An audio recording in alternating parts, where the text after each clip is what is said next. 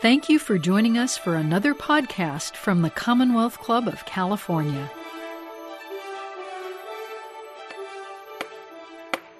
Good evening and welcome to tonight's program hosted by the Commonwealth Club Silicon Valley. My name is Alison Van Diggelen. I'm host of Fresh Dialogues and a BBC contributor. It's my pleasure to introduce Scott Kupor, managing partner at Andreessen Horowitz and author of Secrets of Sandhill Road Venture Capital and How to Get It.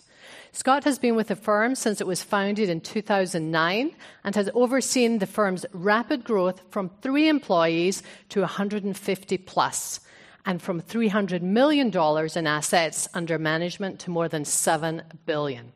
He teaches at Stanford Law School, the Haas School of Business, and the Boalt School of Law at UC Berkeley.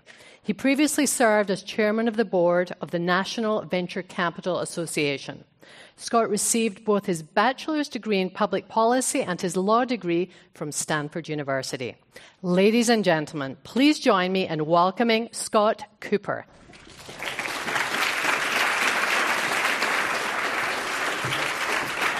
Thank you.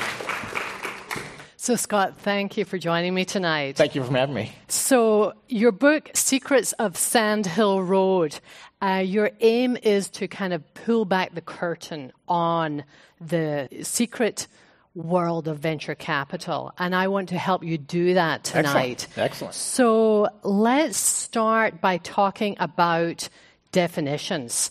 Can you give us a brief summary of what venture capital is and what it's not? Yeah, basically, the way to think about venture capital is our job is to hopefully finance companies that, in some cases, you know, more traditional, less risky financing is not available. So, you know, there are these things called banks, right, that we all know about, and banks often do things like provide debt for companies. Uh, but often, people who are trying to raise venture capital either they can't convince the banks to do it because it's too risky, or quite frankly, they don't want that money because you have to pay back that bank money at some point in time, right? So our job is basically to provide what we call equity financing, so we're putting permanent capital into something, and our hope is that five, seven, ten years down the line, it turns into a Facebook or a Google or a Twitter or something of that order of magnitude. Great. So your book refers specifically to Sandhill Road. Yeah. For our audience here tonight and for those listening on the radio, can you talk about the significance of Sandhill Road in the VC world? Yeah, so Sandhill uh, is a little bit, you know, so the other analogies are, you know, if you're a country music fan, as I am, uh, you know, Music Row would be the equivalent in Nashville, or Hollywood Boulevard might be the equivalent in uh, uh, in Los Angeles, or even Wall Street in New York. But like a lot of those, it's kind of a um, the symbol the symbolism of it is probably more important than the actual physical geography and topology. So if you've ever been to Sand Hill Road, which is obviously not that far from here, it's not that exciting actually. So it's a bunch of kind of fairly drab two-story buildings. And you know, the most exciting thing about Sand Hill Road is the fact that it's in proximity to Stanford University. That's a much more attractive place to be. But for some reason, the, the venture capitalists have all gravitated towards Sand Hill Road, uh, probably because of its proximity to Stanford. And so, you know, it is relatively convenient in the sense that you can drive up and down the road and probably meet, you know, 50 different venture capital firms and hopefully finance your, your company in one afternoon. As easy as that. Right. I'd like to get to the secret shortly, but let's just uh, set the scene more here. You write that VC funded companies are responsible for about 85% of all research and development in the US. Can you frame the outsized role of venture capital in the wider economy? Yeah, it's really amazing when you look at it, and, and um, some of these numbers, you know, I, I, I had read before, but it really helps you to put into context. So, venture in terms of dollars is actually tiny, tiny industry, and you wouldn't know it for those of us, obviously, who are here in the Bay Area because it's just kind of part and parcel of what we see and what we do every day. But if you look at it relative to other assets, you know, on a good year, last year, which was a, which was a very good year, uh, venture capital invested about $130 billion into companies. Now, that certainly is a, is a real number, but if you compare that to hedge funds or you compare that to you know, private equity funds or you compare it to kind of you know, the global GDP or even you know the size of the U.S. public stock market, it's tiny. It's probably you know a tenth of one percent or something of total dollars. But as those numbers talk about, what's amazing is how critical venture has been in terms of funding entrepreneurship and R&D that's gone on to create huge amount of jobs. So if you look at kind of the top five, you know, market cap companies today in, in the, you know, U.S., all venture-backed companies. If you look at job creation, you know, kind of roughly something like, you know, 50% of job creation over the last 30, 35 years has come out of venture finance companies. So it's a business that is very small in terms of nominal dollars, but you know, quite frankly, just had a real outsized impact on the U.S. economy. So, in his foreword to your book, Eric Ries, the author of The Lean Startup, said, and I quote, the most urgent obligation of the startup movement is to help build a more equitable society. How do you see the role of venture capital in this startup ecosystem and its role in building a more equitable society? Yeah, this is one of, I think, the major challenges and conundrums that we've had in the business. Um, so there's, I think, a couple ways to think of this problem. One is just if you look at representation in the industry of you know women, uh, both in terms of if you look at it in two ways. One is in terms of the funders of businesses, so the venture capitalists, and then also kind of you know CEOs and founders of companies. Uh, you know we have really poor numbers when you look at female representation in the industry. So something I don't know if this number is exactly right, but it's directionally right. Something like 2.2 percent of funding last year went to female-led or female-founded companies. So it's it's very small. We've got the same issue with respect to kind of you know ethnic minorities as well. So African American funding, Mexican American funding is is very poor. So it's an area that I think we have responsibility for. That quite frankly, I don't think as an industry uh, we have done a great job on. And um, you know, I, the, the a book a book certainly is not going to solve these problems. But part of you know what I hope people take away from the book is if we can demystify the business a little bit and therefore make it less kind of more approachable than it may have been to kind of you know people who are not just in the general networks that we all run around in that that might help over time change some of those numbers. And so tonight's conversation I'd like to help entrepreneurs in the audience understand the viewpoint of the VC. Right. You have been on both sides of the table. You are an entrepreneur with LoudCloud. Can you talk about what you learned and what how that gives you insights for the entrepreneur that's knocking on your door. Yeah, absolutely. So I'm trying to get a sense of kind of the average age of this crowd, but uh, so LoudCloud, uh, if, if you if you're old enough to remember, uh, kind of when we used to have this thing called the tech bubble, uh, LoudCloud was a creature of the tech bubble. So the company was started in 1999 by Marc Andreessen and Ben Horowitz, along with two other co-founders, Tim Howes and Insik Rhee. And uh, the business was intended to actually be what is now kind of what looks like Amazon Web Services, right? So we were trying to build this idea that, hey, if you're a developer, you've got your code, you ought not have to worry about what the servers are, what the networking components are, what the storage is. You ought to be able to just drop your code into this computer in the sky and automatically, you know, run.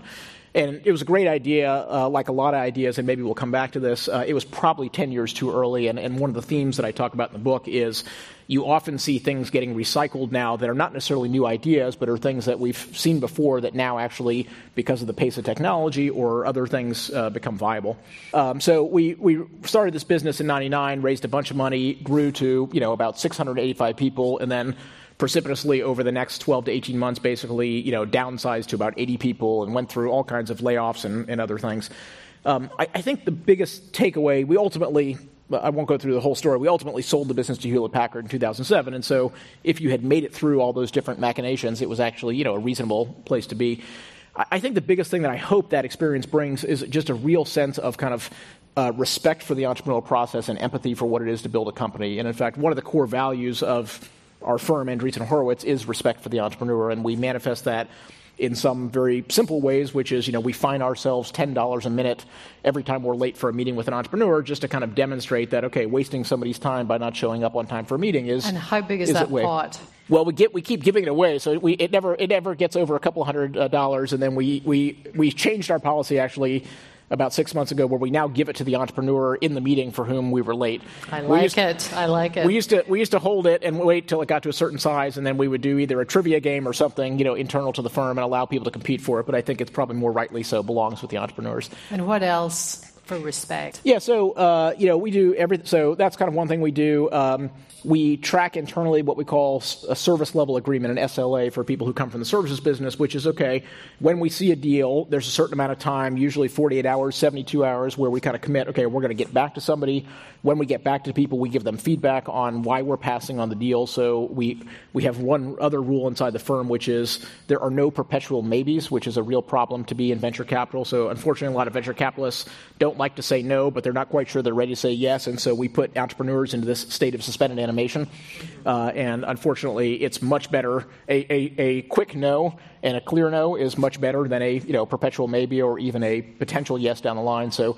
Uh, we do we do those things. Um, we actually do what's called a net promoter score. So every time we meet with an entrepreneur, we send them a survey and ask them to rate us on how we did this. And if you know anything about net promoter scores, usually you survey your customers, right? The people who actually use your product. So we're actually surveying 99% of the people who we rejected, uh, and but we're trying to find out, okay, at least did you feel like the process was respectful and you learned something? And so I hope that kind of having been on the other side, that we bring that kind of empathy to the business.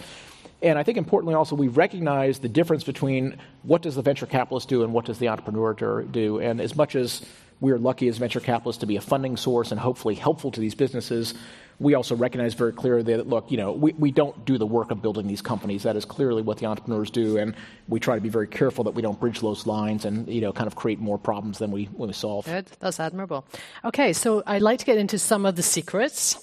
You frame the VC entrepreneur relationship as a 10 year marriage. And you're right, you must know your partner. Can you give a quick summary of what limited partners are and why their investment goals impact the VC and the entrepreneur? Yeah, sure. Uh, let me just make one comment on your marriage point, and I don't want to strain the analogy too much, but uh, um, it turns out, I have this in the book, which I learned when I was writing the book, that most VC relationships actually last longer than most marriages in the U.S. It turns out, turns out that eight years, which I didn't know, and I'm happily married now for almost 22, but uh, turns out eight years is the median actual uh, kind of length of a marriage in the U.S. So it's often the case that a VC relationship can extend beyond that, um, and so it's important. And we we use the analogy of you know dating is important in this world just as it is in your you know kind of personal life, which is you wouldn't enter into a 10 year relationship normally without dating somebody, and in this case, the venture capital equivalent of dating is important. So, to your question about limited partners, so limited partners are basically the people who give us money, uh, and uh, they vary. But you know, it might be you know Stanford University, the endowment. So, if any of you have gone to a school and you've donated money to your alma mater, uh, their job is to go earn a return on that money, and one of the ways they do so is hopefully investing in firms like ours and other venture capital firms who can earn a return on that. Uh, often there are foundations and lots of other people. So essentially, the incentive that those limited partners create for us is to earn a very high rate of return on their investment. So, because they can invest in bonds and they can invest in stocks and all kinds of other stuff. And, you know, kind of, we generally know, and, you know, obviously those are accessible to all of us here in the room, you know, you can know, okay, well, if a bond is paying 2.5%, that's what my likely return is. What they're looking for in venture is a very, very high return over a long period of time. And what that means is in this business, if you're successful, you should be generating probably minimum 25%, but probably 30% annualized returns for those investors. That probably means every, you know, 10 years you are tripling or more the money that they give, they give you. And so, what that really means then for us is we are motivated, and obviously we are incented by that incentive structure that the LPs have, have given us. And if you understand that part about the VC business, then I think a lot of the other stuff, presumably, that we'll talk about here tonight will kind of fall into place because everything falls from that initial incentive structure of who are the people who finance us that give us the ability then to go invest in startups. So let's explore what do VCs want. Yeah. You're right. There are three things that VCs use to evaluate opportunities people, product, and market. So let's start with people what are the common traits of successful founders that you have? Yeah, it's backed? interesting. so um, they're highly varied, but it's funny when we first when we raised our first fund.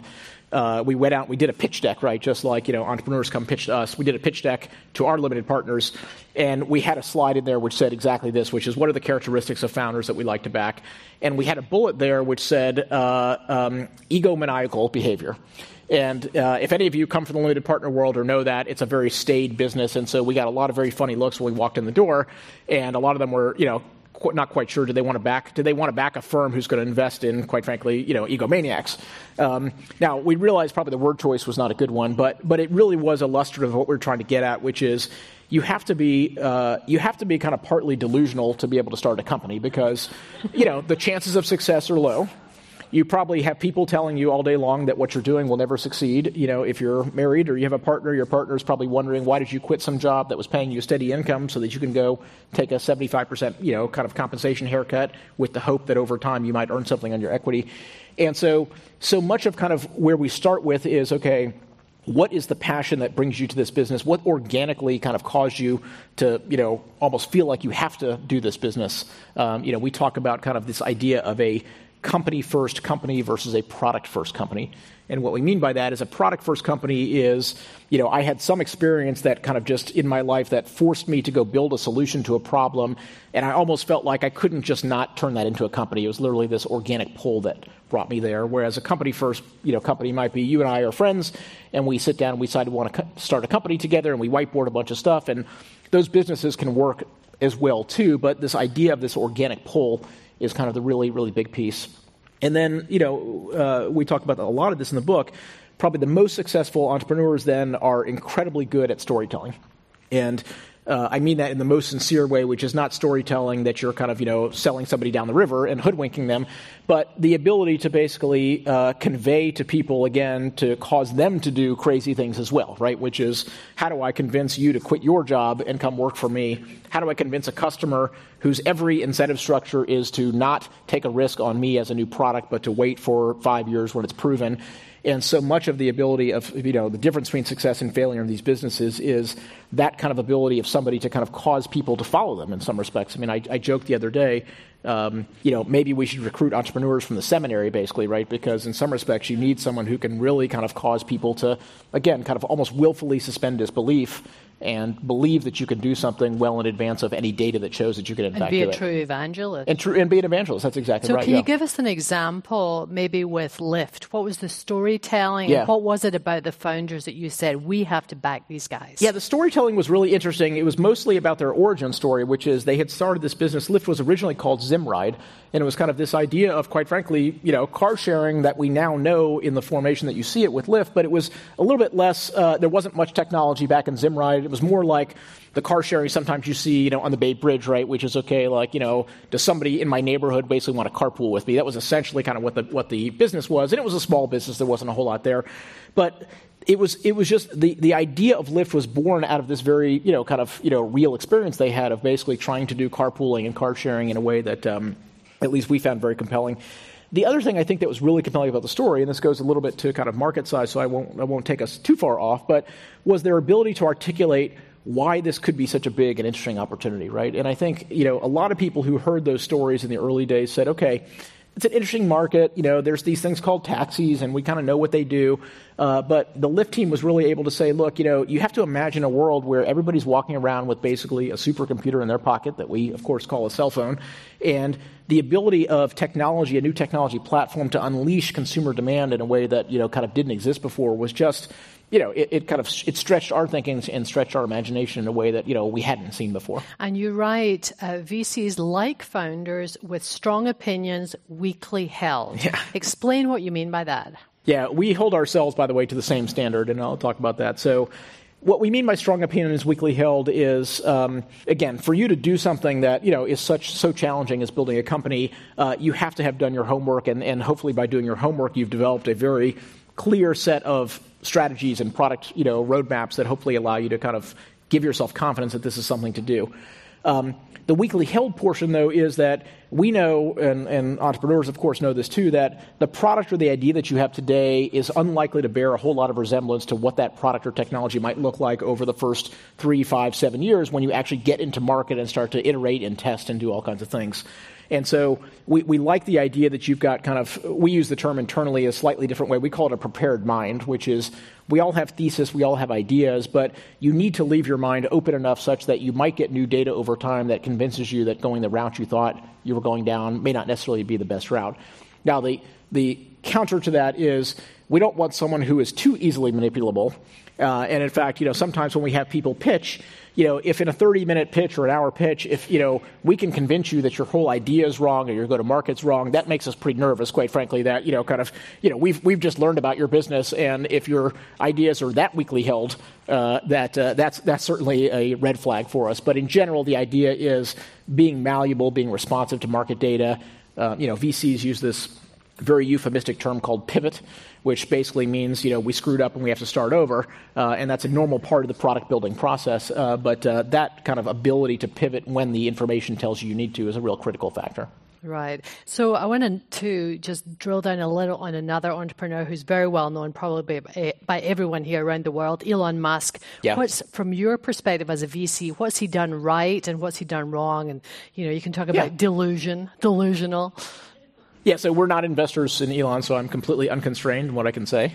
Um, no, look, I, I, think what he's done well. Like, look, I think he's a great example, uh, whatever adjective you know you use to describe him, but he's a great example of a storyteller. Of, and I mean that again the, with the utmost respect, with a storyteller, an ability to kind of paint a vision, an ability to you know, and, and obviously he rubs some people the wrong way for this, but to be able to kind of ignore the common wisdom and the common parlance that he hears from people all the time that you know you'll never be able to build you know a uh, electric car, you'll never be able to put a spaceship you know in space better than the U.S. government can do, and again, you know, I think you would probably uh, you know, very well describe him as somebody who, you know, willfully suspends disbelief in a way that, you know, so far has led to a lot of kind of product success.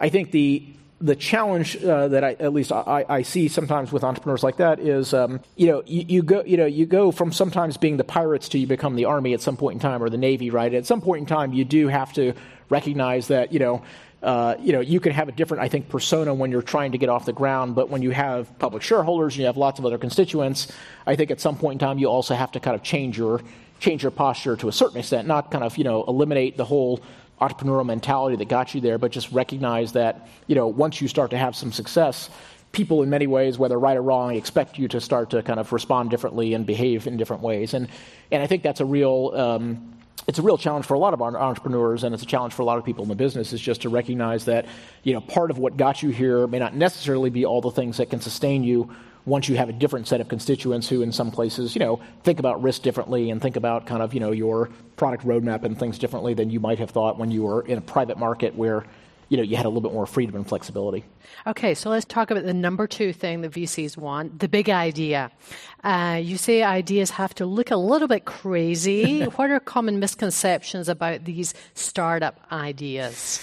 Yeah, so uh, one of my partners, Chris Dixon, says that we are in the business of investing in good ideas that look like bad ideas, is basically how he describes it. And so if you think about it, if you've got a two by two matrix, right, of there's good ideas that are good ideas, and those are great, but they're probably too obvious to be startup ideas because, you know, everybody knows they're good ideas, which means the economic rents over time just go away, right, because it attracts a lot of competition.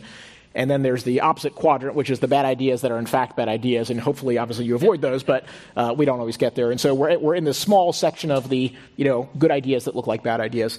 Um, and what I, what I, think that means, which I think is very important, is look, it's, the, it's often the non obvious, the outlier things that really kind of are, have success in this business.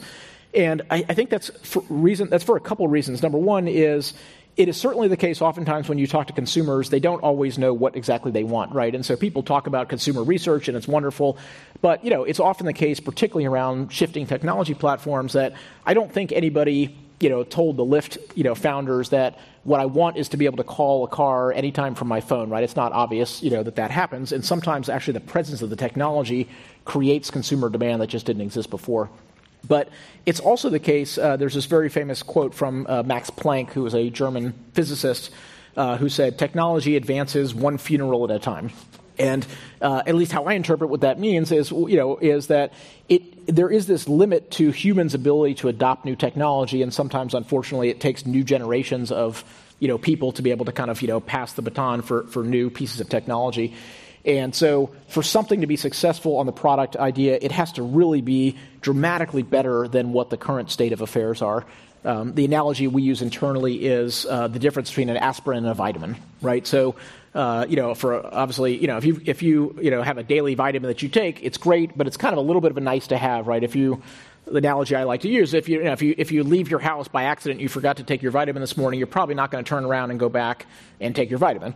But if you've got a splitting headache and you forgot to take your aspirin this morning, like you're going to turn the car around and do whatever it takes to do that. And so, for products to kind of overcome this consumer inertia that it's very hard for people to adopt new things, products really have to be aspirins and not vitamins. They have to be, you know, 10x better than what the current state of affairs are to kind of overcome that inertia. And that's why this concept of big ideas really is, is critical.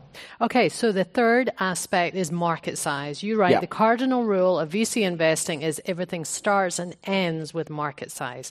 Why is it so paramount? Yeah, so this goes back to kind of where we started the conversation, which is what's the incentive structure of a venture capitalist, right? And so if you think about this, you know, our incentive structure is we've had these limited partners, these universities and foundations who said, your number one job in life, and quite frankly, you have a legal fiduciary responsibility to this number one job in life, is to earn a very high rate of return on my investment.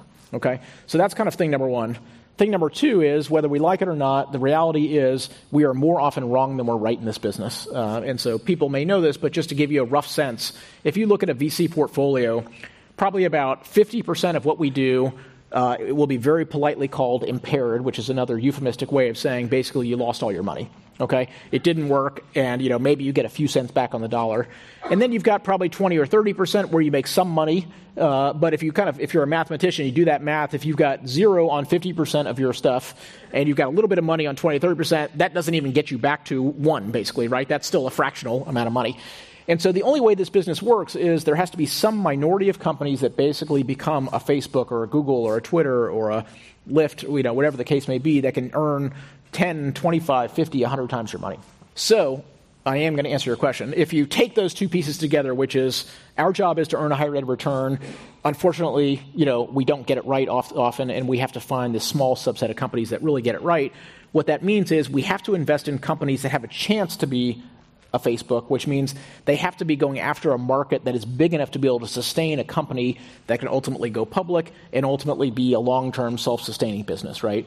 And there's no magic rules on that, but if you think about today what it takes to be a public company, you probably have to be able to sustain a several billion dollar market cap as a public company, which again, depending upon the industry, probably means you have to at least believe you can get to a 300, 500 million dollar revenue business that still can grow even at that scale at 30, 40, 50% a year for a period of time. And so that kind of then backs you into this idea that if the market size is too small, no matter how good the, no matter how good the business is, it's very hard to actually make it a VC financeable business, just given, unfortunately, the economics of the way our, our business works. Right. So there are a couple of key terms. I don't want to get too technical here, but can you talk about these key terms from an entrepreneur's point of view to help them understand where you where the VC world is power the power law curve and positive signaling? Yeah. Okay, so power law is um, uh, a more fancy way of basically describing what I just described, which is for those of you who are mathematicians, right? The idea of a power law is that you have, you know, in a, uh, I'll take a step back, right? Normally things are, you know, a lot of things are what are called normal distributions, right? Where you have kind of, you know, things in the middle and you have these nice little, you know, tails, and the distribution of returns is, you know, predictable and, and easily understood. A power law is the opposite. It's what I described in terms of how VC returns work, which is a very small number of companies drives 70, 80, 90% of the returns, and then you have this long, flat tail out there, which is a bunch of your companies that, quite frankly, don't actually generate any meaningful return. And so it's true that that's true of venture funds, which is most venture funds experience a law curve, meaning there's a relatively small number of venture funds themselves that drive most of the returns to the whole industry. There's a very small number of companies within a given fund that drive most of the returns. There's often in a venture capital firm a very small number of the partners also who are responsible for a lot of the uh, activity. And it sounds odd, but actually, it turns out power laws are everywhere. Basically, if you look at the U.S. stock market, somebody uh, there's been a lot of studies on this. It turns out that five or ten stocks actually drive the vast majority of returns, you know, in any given year in a market.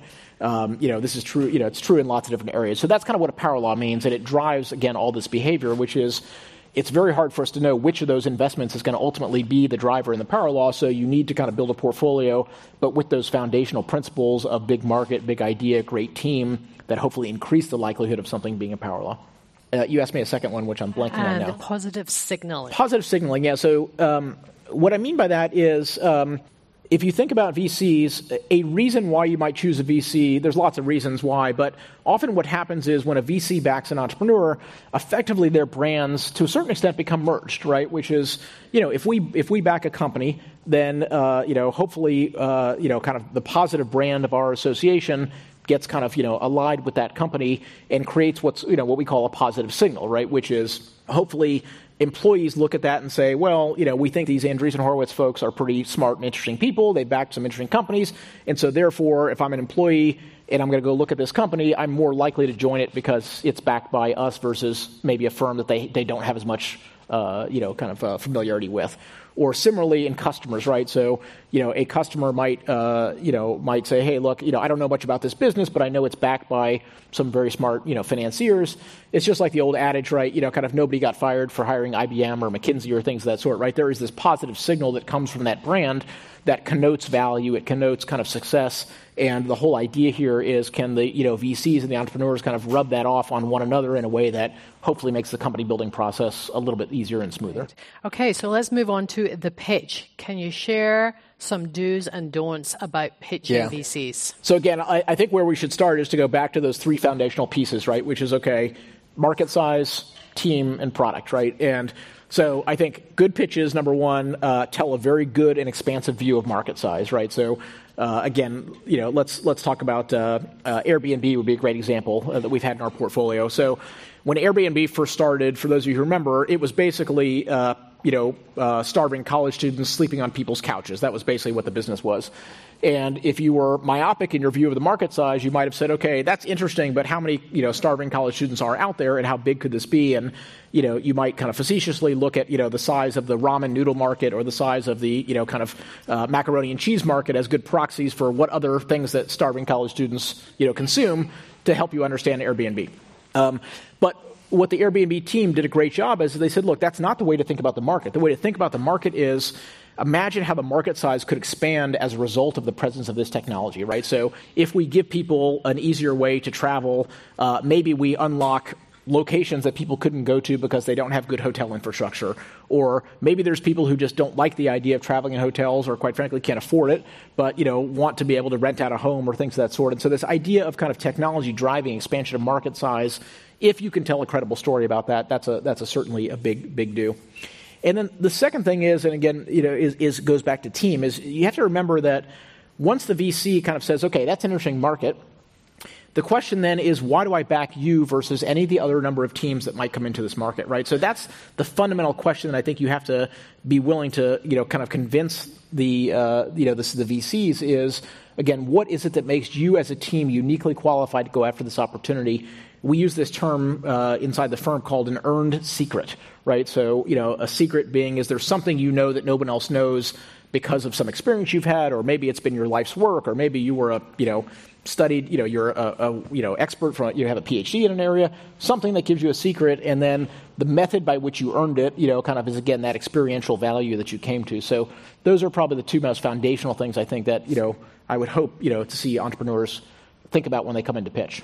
And any screaming don'ts? Can you give kind of an example of some entrepreneur who pitched you and just was like, yeah. you know, just shot him or herself in the foot in the first five minutes? Yeah, you know, it happens very infrequently, to be completely honest. But I would say, yeah, the things to avoid are um, one is what I mentioned is if I can convince you to change your story or change your kind of go to market in 30 minutes, then that's a bad, that's a problem. We, we, we both probably have a problem there. And so, yeah, even if you, uh, even if you're inclined to agree with me, don't tell me what you think I want to hear because I actually don't want to hear you adopt my view. I want, quite frankly, I'd like you to tell me why you know so much more about this topic than I do, and therefore uh, why I'm just flat wrong.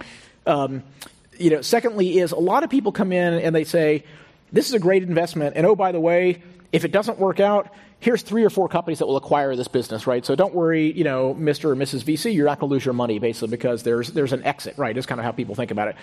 But again, if you go back to where we talked about, like, that's not what we're playing for, right? We are, we are not playing in generally to kind of recover 50 cents on the dollar or get our money back, right? We're trying to figure out can this company be one of those you know, incredibly important, long-standing companies, and we worry about the motivations of an entrepreneur who comes in who, who, says that because we worry that means they may not want to kind of do the hard work and the heavy lifting that it will take to ultimately, hopefully, get this to be a public company. And so, you know, it's a little bit of the same. It's the it's the same side of, of the coin, which is don't tell us what you think we want to hear, but understand the incentive structures under which we operate, and hopefully, you know, there's a match between your ambitions and obviously what the expectations and ambitions of the venture capitalists are.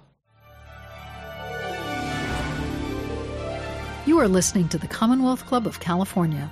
Hear thousands of our podcasts on iTunes, Google Play, and Stitcher. And when you're in the Bay Area, please join us live for one of our 500 programs each year. You can find us online at commonwealthclub.org. Now, back to our program. So we have an audience question. Name one deal you passed on, Scott, where you did not invest and it went on to become a unicorn. And what did you learn? Yeah. All right. Um, How so, long did you berate yourself? yes, exactly. Uh, I, I, talk about this a little bit in the book, so I think it's probably safe safe to talk about. And if it's not, it, the book's already published, so I guess it doesn't matter at this point. Um, we passed on Square, actually, not just once, but many times. Um, and uh, and for those of you who know Square, right, Square has gone on to be a very important company. I don't know what the market cap is now, but it's certainly a 30 plus billion dollar market cap company. And so for all the venture capitalists who invested in it, it was a very, very important business. The reason we passed on it actually uh, was interesting was we saw it at the very beginning of the company. And some of you may not know this, but the history of Square is uh, it was co founded by Jack Dorsey, who we all know, of course, today, but also by a gentleman named Jim McKelvey, who many of us don't know.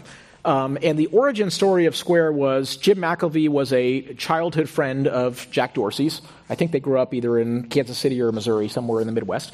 Um, and Jim McKelvey's job was he was a professional glassblower, uh, was what he did for a living. And so he used to go take his wares and sell them at county fairs, you know, presumably in the Midwest and other places. And he was incredibly frustrated by the fact that lots of people don't carry cash on them, and he didn't have a mechanism by which obviously he could charge a credit card to be able to sell his, you know, his, uh, you know, fine, fine art. Uh, and so that was a little bit of, you know, I don't know if that was 100% true, but that was kind of the origin story they told us. And, it, you know, we're all kind of lemmings for a good story, as I said, so it sounded like a great story. Um, the reason we passed, though, was uh, we had a very short time to evaluate the deal, and we knew Jack Dorsey well just because you know uh, many of my partners had been involved as individual investors in Twitter, um, but we didn't know Jim well at all. And at the time, Jim was the CEO of the company. Jack was actually not full time in the business. Jack was still involved with Twitter, and he was kind of the executive chairman. Is kind of the way to think about it. Um, so we had a really short period of time, and we couldn't evaluate it. Um, and we thought to ourselves, gee, like this company would be awesome if only Jack were the CEO. Then like we would write a check immediately. Now, uh, so we passed. Uh, that was a very costly mistake. Uh, that the valuation at the time was probably about forty million dollars, right? So the difference between forty million and thirty billion is more than I can compute in my head, but it's a big number. Um, and and we passed for that reason. Now, you know, we look back on that. Sometimes we say, okay, like that was a good reason to pass in the sense that, you know, one of our foundational principles is we bet on the teams because we know these products are going to change and the market's going to change, but, um, you know, people don't change, basically. At the end of the day, kind of that's your, that's your static bet. Um, now, what we got wrong was Jack Dorsey came to that exact same conclusion about three months after that uh, that fundraise ended, and he put himself installed himself as the CEO of the company and took over running the day-to-day company. So, unfortunately, we were right in our intuition that maybe Jack you know, could be the person to make this a great company, and we were wrong in maybe not giving Jack enough credit that he would figure that out over time, and we probably should have just taken taken that bet alongside. So that's a sad one that uh, you know unfortunately yes, the one that got sometimes. away. Yes. yes, you live and learn. Yeah. So let's talk about the the wider environment technology, Silicon Valley is facing a lot of threats right yeah. now. We're in this tech backlash. Some people call it the tech lash. Government regulation, investigations by SEC, Department of Justice, breakup plans by lawmakers. What is your perspective on that, and how is that going to affect the VC and startup scene? Yeah, I think it's a really important issue, um, and you know, you and I talked about this a little bit, uh, kind of while we were preparing. Um, I think what's happened is, I think two things have happened. One is just um, we live a little bit in, you know, kind of our own version of a bubble here, not a financial bubble, but a little bit of a hermetically sealed bubble in the sense that, you know, we all, we all mostly see the benefits of technology, right? So it's wonderful, you know, and uh, I love it. It's wonderful that uh, my wife was joking about it last night that, you know, we could have dinner delivered to our door by, you know, going on our cell phone and telling DoorDash to come bring us dinner, right? And it's wonderful that we can go home tonight in a Hopefully, you all go home in a Lyft and not an Uber. Uh, but uh, you can. Uh, it's wonderful that we can do these things. And so we we see all this technology. Um, but I think what we haven't realized and we haven't had enough appreciation for is the ben- we know the benefits of that technology are not equally distributed and equally shared. And so uh, I think we've had this view that, okay, if we see all this great stuff, the whole rest of the world and the rest of the country must see it too. And, and unfortunately, that's just not a reality, right? We have, you know, income inequality in some respects is probably exacerbated by technology. We also have a, we also live in a world where the pace of change is just so much faster, right? So if you study these things and you look at the impact of technology, right, over history, it's always been the case that, you know, despite kind of short term, uh, you know, kind of jitters, that technology revolutions have in fact always been better for consumer welfare. They've always been better for job creation, but they've also always come at a pace that's different than what we're seeing, right? And so, um, I think that I think we've got to do a better job of doing that. One of the things that we do at Andreessen Horowitz is we spend, and I personally do this, we spend a decent amount of time in DC and are trying to at least have a dialogue and a conversation with regulators about, okay, what is happening out here? What are the implications for regulated industries? Uh, and I think as an industry, we've got to do, we have to do more of that. Um, we've had this theme for a long time that we invest under called software is eating the world. And what that really means to us in very simple terms is we've used software as an enabling technology that we think will permeate many, many new industries over time. And right, you see that from, you know, obviously stuff we've talked about today, right? It's permeating the car industry, it's permeating the, the hotel industry through Airbnb. Um, and if we're right about that thesis, that will mean that software will eat more and more regulated industries over time. And so I think there's no turning back from our business in the sense that we will increasingly intersect with regulated industries. And so I think for us to be successful, we are going to have to obviously spend more time appreciating and recognizing that not everybody, you know, only sees obviously the wonderful things that at least, you know, we all get the pleasure of seeing from technology, but that the dislocations and, you know, income inequality and, and you know, kind of job retraining and training issues that happen, or have to happen are important and critical policy issues. And are you concerned about the Cold War with China? Yes, I am. Uh, so, uh, and we were involved. Uh, we were involved. Um, I had the chance to testify in the Senate on this new bill that uh, that unfortunately uh, passed. Uh, that that makes it harder for kind of non-U.S. investors to invest in U.S. companies. It's it applies to lots of countries, but it was you know very clearly you know geared towards Chinese investment. Um, what I'm concerned about is look, there's real, there's no question, and I'm not an expert in this area, but I'm certain that there is bad behavior in, in, in, some areas, right? Where I'm sure there are there are times where there's been you know intellectual property theft, and uh, there's been um, you know kind of you know anti-competitive behavior. There's no question yeah, some of that exists, right? And I think that exists you know probably in lots of industries, and not just in terms of U.S.-China relationships, but in other relationships. What I worry about though is um, that we are you know we've been such a huge beneficiary of investment capital and entrepreneurship in this country, and so just so you have a sense um, 20 years ago, the U.S. venture capital industry was 90% of global venture capital dollars. Today, that number is 50%. Now, the pie's gotten bigger, and so on a nominal basis, we've all grown and we've all benefited from technology. But one of the reasons why I think entrepreneurship has been so you know, critical to U.S. job and economic growth is that we have generally had you know, policies and uh, you know, kind of an environment that fostered entrepreneurship. And I worry when we start to do things, whether it's you know impeding free flow of capital from places like China, or we have things like you know making immigration more difficult and therefore impeding the free flow of talent.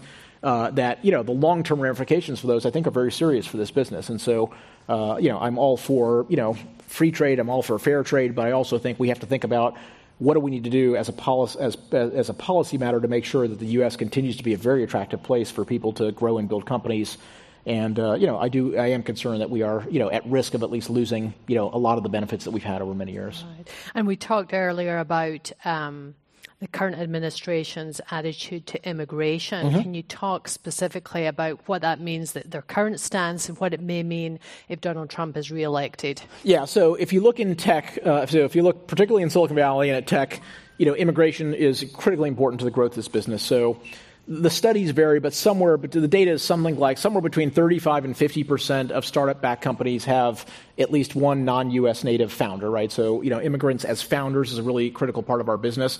And then if you look at just, you know, immigrants in terms of just as, you know, kind of employees in these companies, they're incredibly significant. And, you know, the biggest challenge that uh, I think, you know, certainly we have as an industry is where you have an administration, uh, and it's not just the administration, obviously, there's other people, of course, in D.C. as well, but where you have, you know, kind of politicians who are trying to restrict the free flow of immigration, um, I, I think that's just net problematic for our business. I mean, look, if you even just take out tech, and you look at birth rates in the US, right? Birth rates continue to decline in the US as they have in other developed countries. The only two ways you improve economic growth in a country is you get more productivity or you get more consumption, basically, right? The way you get more consumption is you either have kids or you, you know, basically bring in immigrants to imp- increase your population. And those are, you know, long term trends that aren't good for us. You know, we already see, and we see other countries already reacting to this. So, you know, Canada, to their credit, has been very liberal in terms of their immigration policies, for particularly for tech, and, and it shows. There are a lot more companies now setting up R&D sites in Canada. They've done things like give R&D credits, uh, tax credits, so you know, kind of it's already obviously less expensive generally to probably hire an engineer there than it is in the valley, just given cost of living.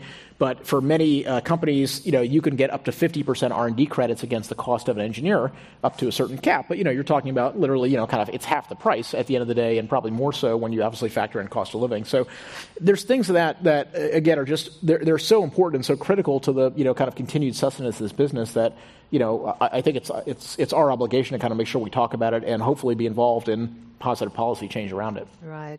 And um, talk about the economy, the broader economy. Yeah. We've been in a 10 year expansion.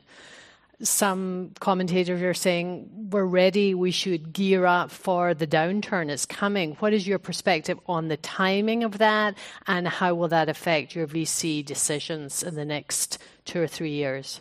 Yeah, so I am I am not a macroeconomist, but I actually took some economics classes at Stanford, so I feel free to prognosticate about uh, the economy. Uh, look, I'll give you the honest answer. I, I have I have no idea uh, what's going to happen. Look, you're right, which is look, we've been in a 10 year bull market. It's also the case that since the Great Depression, we haven't seen a global financial crisis like we did in 08. Uh, and even you can argue it's different from the from the from you know kind of the the uh, the Great Depression in the sense of you know this was a credit driven crisis in many ways.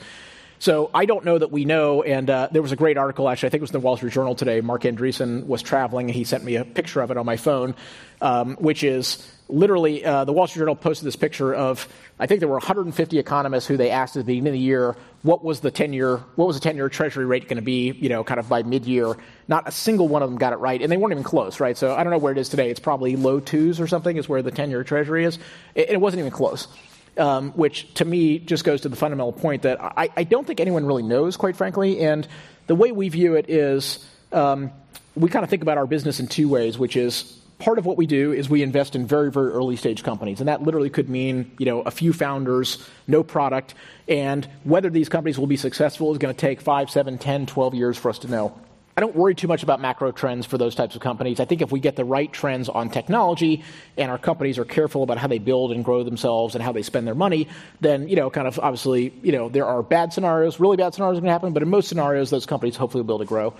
What it does mean, though, is as we invest in later stages of companies, you know, companies that are, you know, tens and, you know, hundreds of millions of dollars at some point in time, you do have to be more conscious about how you price those companies relative to how the public markets price those companies because the closer in time you are to going public, the more likely that a macro shock will then have kind of you know ramifications into how those companies are valued. So that's kind of how we think about it. But look, I, am an optimist by heart. Uh, you know, I wouldn't be in this business otherwise. So I, I, don't spend a lot of time worrying about it. So we have an audience question. What is the investment thesis for your bio fund? Yeah. Um, how does your firm think about healthcare and tech companies?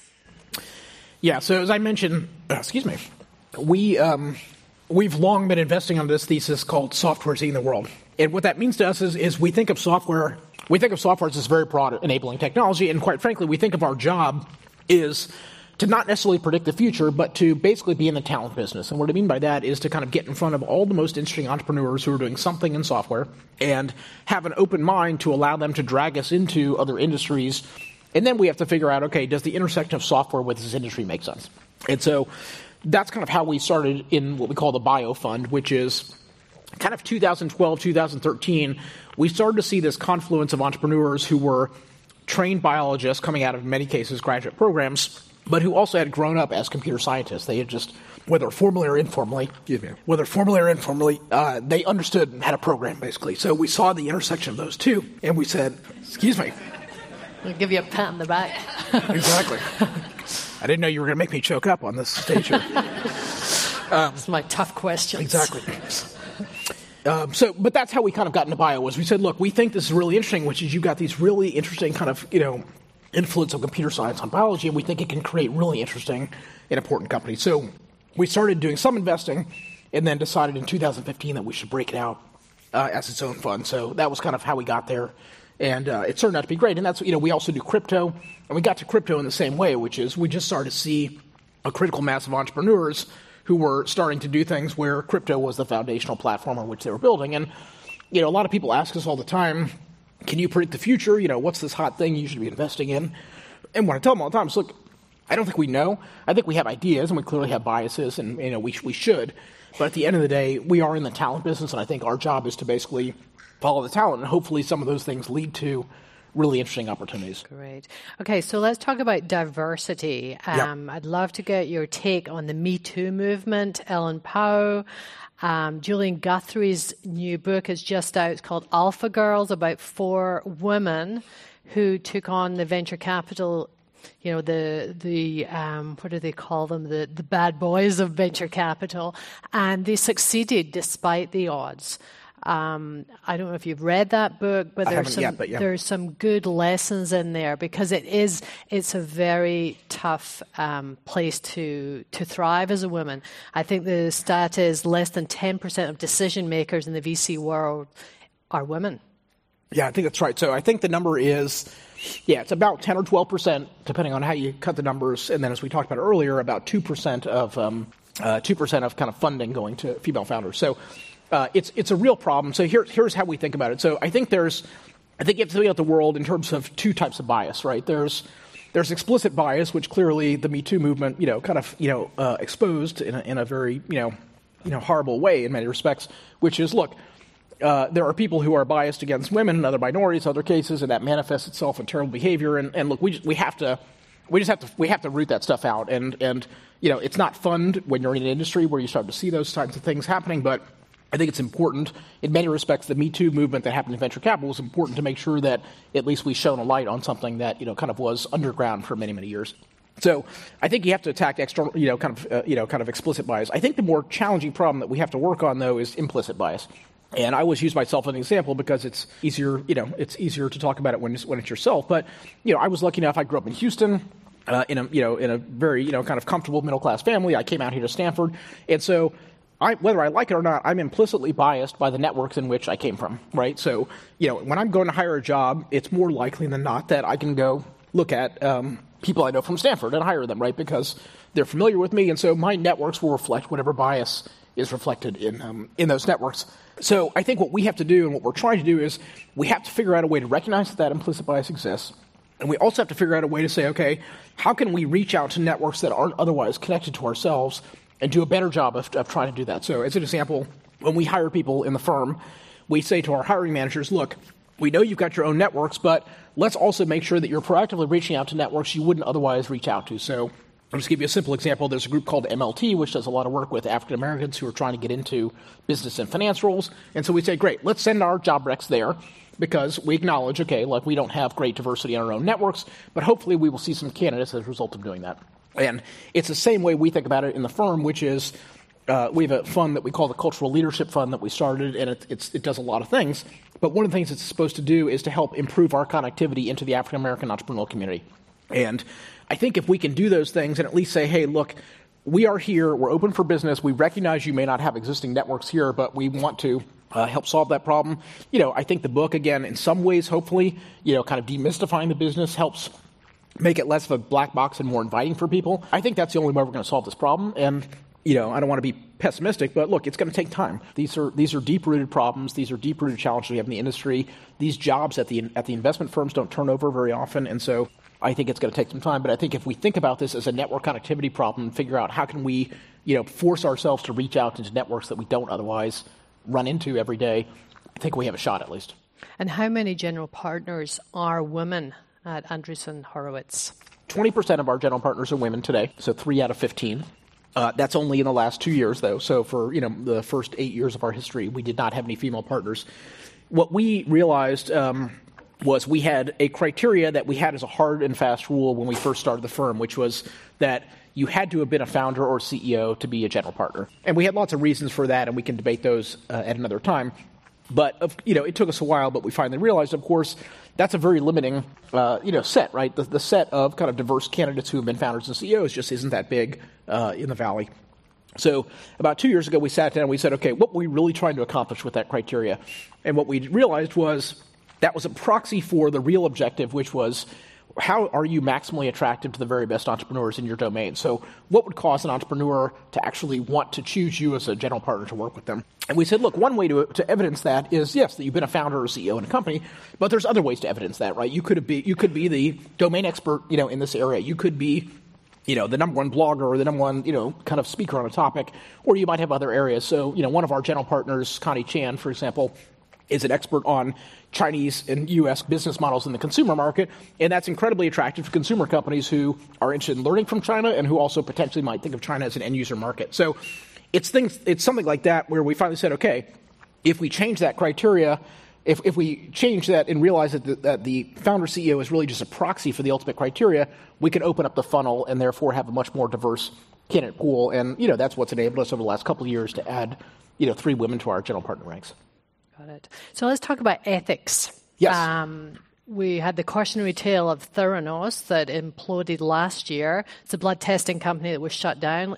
Talk about quick lessons learned and also thoughts on Facebook. You know, they used to have a mantra, move fast and break things. They've moved back from that, but they have been cavalier about sharing our personal data, etc. Just talk about ethics and how what your philosophy is on ethics and how you train the entrepreneurs you work with yeah. to have that front and center. So I think there's two important things that I would distinguish between. One is um, you know, Theranos, which obviously we'll all, we'll all learn eventually because there are, as you know, you know, criminal and civil uh, investigations there. But I think there's a difference between, you know, you know, outright fraud, and, and we don't know that that's the case, but at least, you know, there's at least an allegation of that, and we'll see what happens. Um, there's no question, obviously, that, you know, that's, you know, we, we can't have behavior like that in this industry. Then I think there's kind of what you mentioned, which is kind of, you know, I don't know Facebook is the, is the perfect example, but there is um, this idea that um, sometimes, you know, kind of you have to kind of push faster than maybe sometimes kind of uh, you know kind of is comfortable, and you know you do break things sometimes and kind of ask for forgiveness second. Um, and I, I, think there are elements of that that are still fine in this business. Again, there's a difference, I think, between are you actually, com- you know, committing crimes and are you defrauding people, and are you just trying to kind of, you know, move the ball quickly and you recognize that that means there's going to be iteration of products and sometimes you're going to put stuff out that may not be perfect. I think the, the big difference is as companies mature, it's a little bit kind of the Elon Musk question we talked about earlier. I think different standards of behavior are appropriate depending upon the size and the relative maturity of these companies. And so behavior like, you know, running fast and breaking things and kind of, you know, maybe putting out half-baked products, you know, I don't want to say it's, it's perfectly okay, but is not as unacceptable in the kind of you know pure startup world where the scope of the harm potentially is smaller because you're still dealing with relatively small amounts of customers. But you know when you get to a scale of a Facebook, look, I think you just have a different responsibility and a different level of attention that you have to pay to these these things. So it's a really important issue. What we try to kind of work with our companies on is um, you know we, we our, best our best bet on these companies is to hopefully use our persuasive uh, techniques to to make them value these things. Um, but again, in general, we are comfortable at you know small company scale with the idea that you know moving fast sometimes is the appropriate way to do it. You don't have all the information, but that over time, again, you know, kind of your your level of responsibility changes based upon your success. Again, it's a little bit goes back to kind of you know, are you the pirate or the navy? At some point in time, you know, you kind of have to act like the navy once you actually conquer the ship. And so you're saying it's activity, okay to be like a pirate in the early stages when you're approaching VCs in the early days? Yeah, uh, so it depends on what pirate means. Yes. Um, so, what I am saying, what is okay is yes, look, fraud and misleading people and stuff like that is clearly not right. But the idea that, yes, like you might enter into a market where you're not exactly sure what the product should look like. You know, you might have a theory on what your regulatory structure is, but you're not 100% sure. I mean, I'll give you a great example. You know, as you know, we're investors in Airbnb and Lyft those companies probably couldn't have been successful if they asked for permission every time they went into a new market uh, and waited for that to happen just because you know it just didn't work right? And so you could argue and you may say look that was unethical and you know they should have kind of gotten permission first. I think the reality is, and I think what they did fine was they said, look, we're going to go into a market. We believe we have a we have a defensible theory on why what we're doing is appropriate from a regulatory perspective, but we also know that we're likely to get challenged on that. But over time, the idea that look, if the consumer utility is big enough, there is a way to actually deal with these issues. So that's kind of my definition of a pirate. I think that's reasonable, acceptable behavior. You know, fraud and misleading people is not acceptable. All right. So let's talk about future trends. Uh, the VC world, by some perspectives, you know, is facing a lot of challenges. You have competition from crowdfunding, angel yep. investors, other seed funding. Talk about um, the competition there, um, blockchain potential and its pitfalls. Um, yeah. Yeah. So I don't think there's any question this business is probably more competitive than it's ever been. Um, uh, if you look in the in the uh, U.S. here over the last 10 years, there's been about 500 new firms started in the kind of what we call the seed category, kind of the early, early stage category. And it's dramatically changed the kind of competitive market for a lot of firms. And it's super competitive. I think what things like ICOs, which are these initial coin offerings that have happened, or crowdfunding, I think they're all symptomatic of the same issue, which is capital is no longer the scarce resource in this business. So for most of the first 35, 40 years of venture capital, kind of call it early 1970s to mid 2000s, money was the scarce resource. The venture capitalists had it, and therefore, you know, this is a very crass way to describe it, but the VCs were probably up here and the, and the entrepreneurs were down here, right? The balance of power clearly was with the VCs. Over the last 10 to 15 years, I would argue that's almost completely inverted itself, which is capital is no longer scarce. Entrepreneurs understand the business very well. They have choices, and therefore they are kind of more up here, and the VCs are down here. Now, nobody should cry for the VCs; they're all fine, and their kids all you know have shoes and go to school. But but I think that balance of power has changed. And so, to me, the whole question about ICOs, all this other stuff, is are you something more than capital? Being capital alone is not going to be differentiator. So you have to do something that an entrepreneur perceives as valuable other than provide money. And I think as an industry, look, if we don't do that and all we are is a source of capital, there'll always be someone out there with more capital. There'll always be someone out there with a lower cost of capital. And, you know, we will be the last dinosaurs at the end of the day. So I think that's the kind of, that's the, that's the challenge and the opportunity, I think, for this industry. Great. So you end the book with a nod to Tom Friedman. Your, your chapter is titled The World is Flat. What are the implications of our flatter world?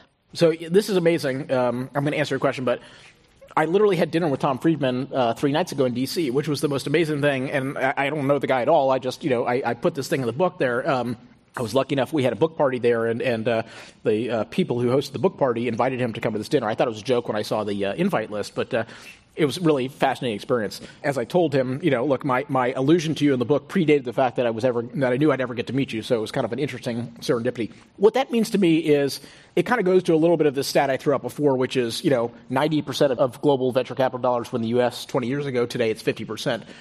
To me, what the world is flat means is that there's no reason to believe over time that we won't have proliferation of technology, you know, kind of as broadly distributed across the world as we do in the U.S. today, that we won't have great engineers and great founders and great opportunities in pretty much every world, right? We know talent is is very well distributed. Sometimes the preconditions for talent to then kind of create entrepreneurship obviously takes longer.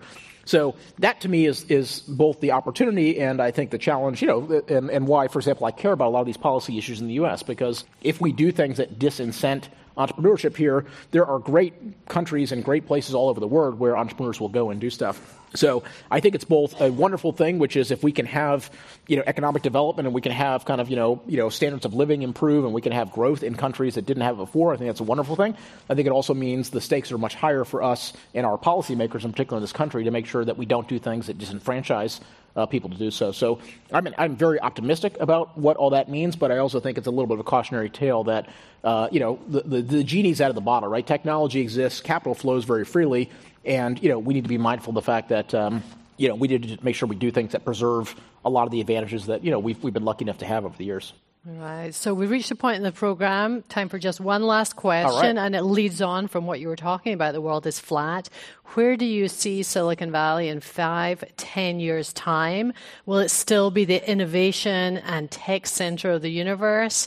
And what will the key growth areas be?